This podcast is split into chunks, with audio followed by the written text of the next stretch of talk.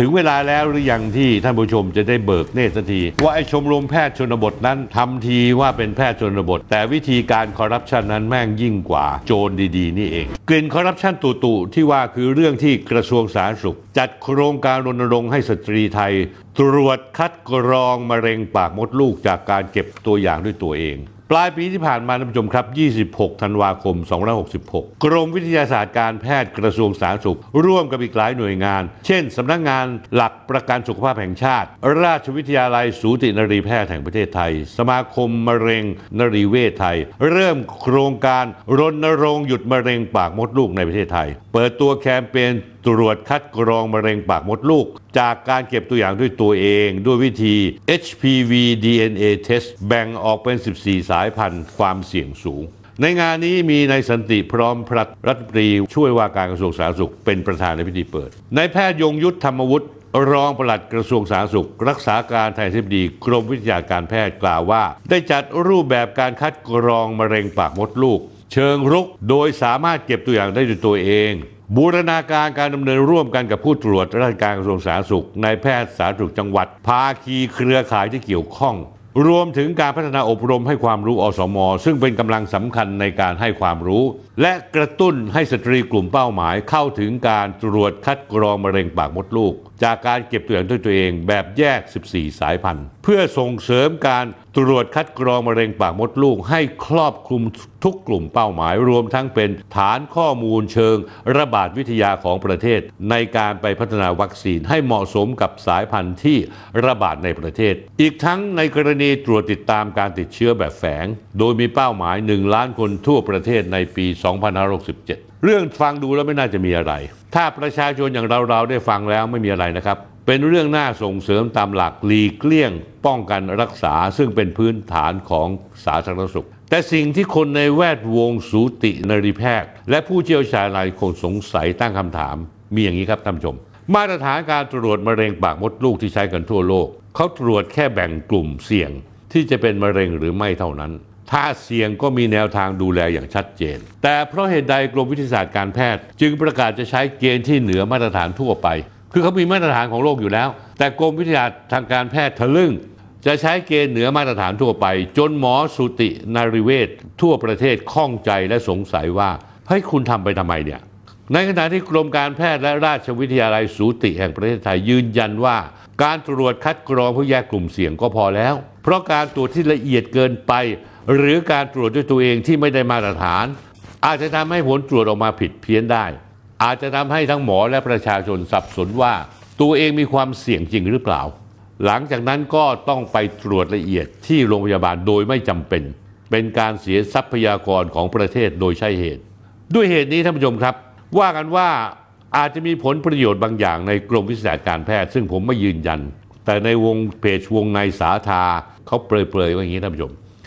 มีบริษัทเพียงบริษัทเดียวที่สามารถตรวจได้ละเอียดเข้ามาตรฐาน ซึ่งเป็นบริษัทเดิม ที่กวนหมอที่อ้างชนบทตลอดเวลามีความคุ้นเคยผูกพันดูแลกันอย่างดี มาตั้งแต่สมัย ATK ที่เรื่องยังค้างคาอยู่ที่ปปชครั้งนี้ท่านผู้ชมครับ พวก หมอชนบท ตั้งเป้า 1 ล้านเทสในปี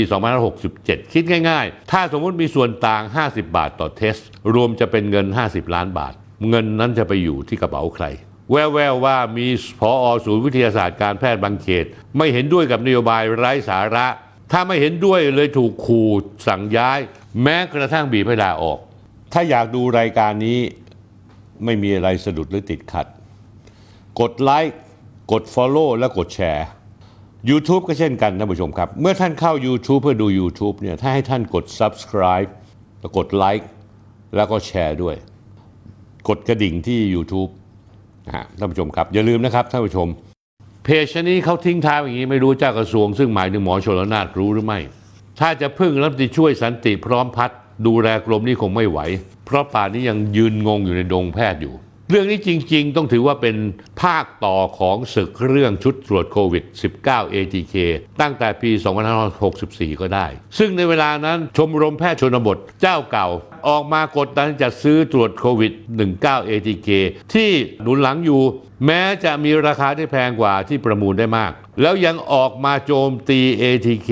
ยี่ห้อเลอร์ผูจากจีน ที่ชนะการประกวดอย่างศาสตร์ศิลศาสตร์เทว่าไม่ได้มาตรฐาน ทั้งที่ไม่ใช่หน้าที่หมอชนบทเลยทะลึ่งไม่เข้าเรื่องชอบแสเรื่องต่างๆ แล้วก็มีผลประโยชน์ แอบแฝงเข้ามา สุดท้ายแล้วความเคลื่อนไหวดังกล่าวไม่ประสบผลสำเร็จ เพราะเขารู้ทันชมรมแพทย์ชนบท มาวันนี้ชื่อของชมรมแพทย์ชนบท ซึ่งหลายคนบอกว่าจริง ๆ แล้ว ต้องเปลี่ยนชื่อว่าชมรมอ้างแพทย์ชนบท ก็กลับมาอีกครั้ง ซึ่งนายแพทย์ยงยศธรรมวุฒิรองปลัดกระทรวงสาธารณสุข รักษาการแทนอธิบดีกรมวิชาการแพทย์ ซึ่งเป็นตัวตั้งตัวเดียวมาแถลงข่าว เขาเป็นใครเลยท่านผู้ชมรู้ไหมเป็นอดีตประธานชมรมแพทย์ชนบท แต่วันนี้ไม่ได้มากดดันให้ใช้ ADK ราคาแพงที่ตัวเองเคยหนุนหลังอยู่ แต่เป็นโครงการอีกโครงการหนึ่งคล้าย ๆ กัน คือคัดกรองมะเร็งปากมดลูก เชิงรุก ใช้ชุดเก็บตัวอย่างด้วยตัวเอง ซึ่งในวงการแพทย์เขารู้ทันเขาเลยถามว่าไอ้ที่คุณผลักดันเรื่องนี้อยู่เนี่ยมีวาระซ่อนเล่นอะไรหรือเปล่า มีการคอร์รัปชันหรือเปล่า กำลังจะปูทางนำไปสู่อะไรหรือไม่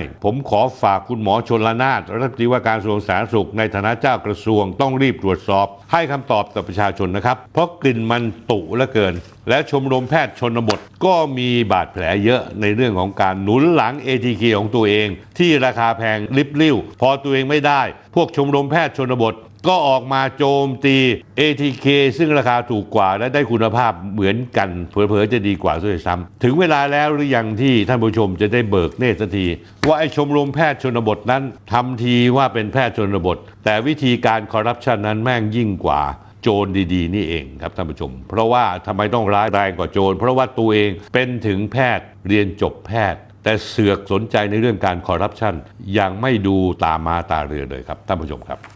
ถ้าอยากดูรายการนี้ไม่มีอะไรสะดุดหรือติดขัด กดไลค์กด Follow และกดแชร์ YouTube ก็เช่นกันท่านผู้ชมครับ เมื่อท่านเข้า YouTube เพื่อดู YouTube เนี่ยถ้าให้ท่านกด Subscribe แล้วกดไลค์แล้วก็แชร์ด้วย กดกระดิ่งที่ YouTube นะฮะท่านผู้ชมครับ อย่าลืมนะครับท่านผู้ชม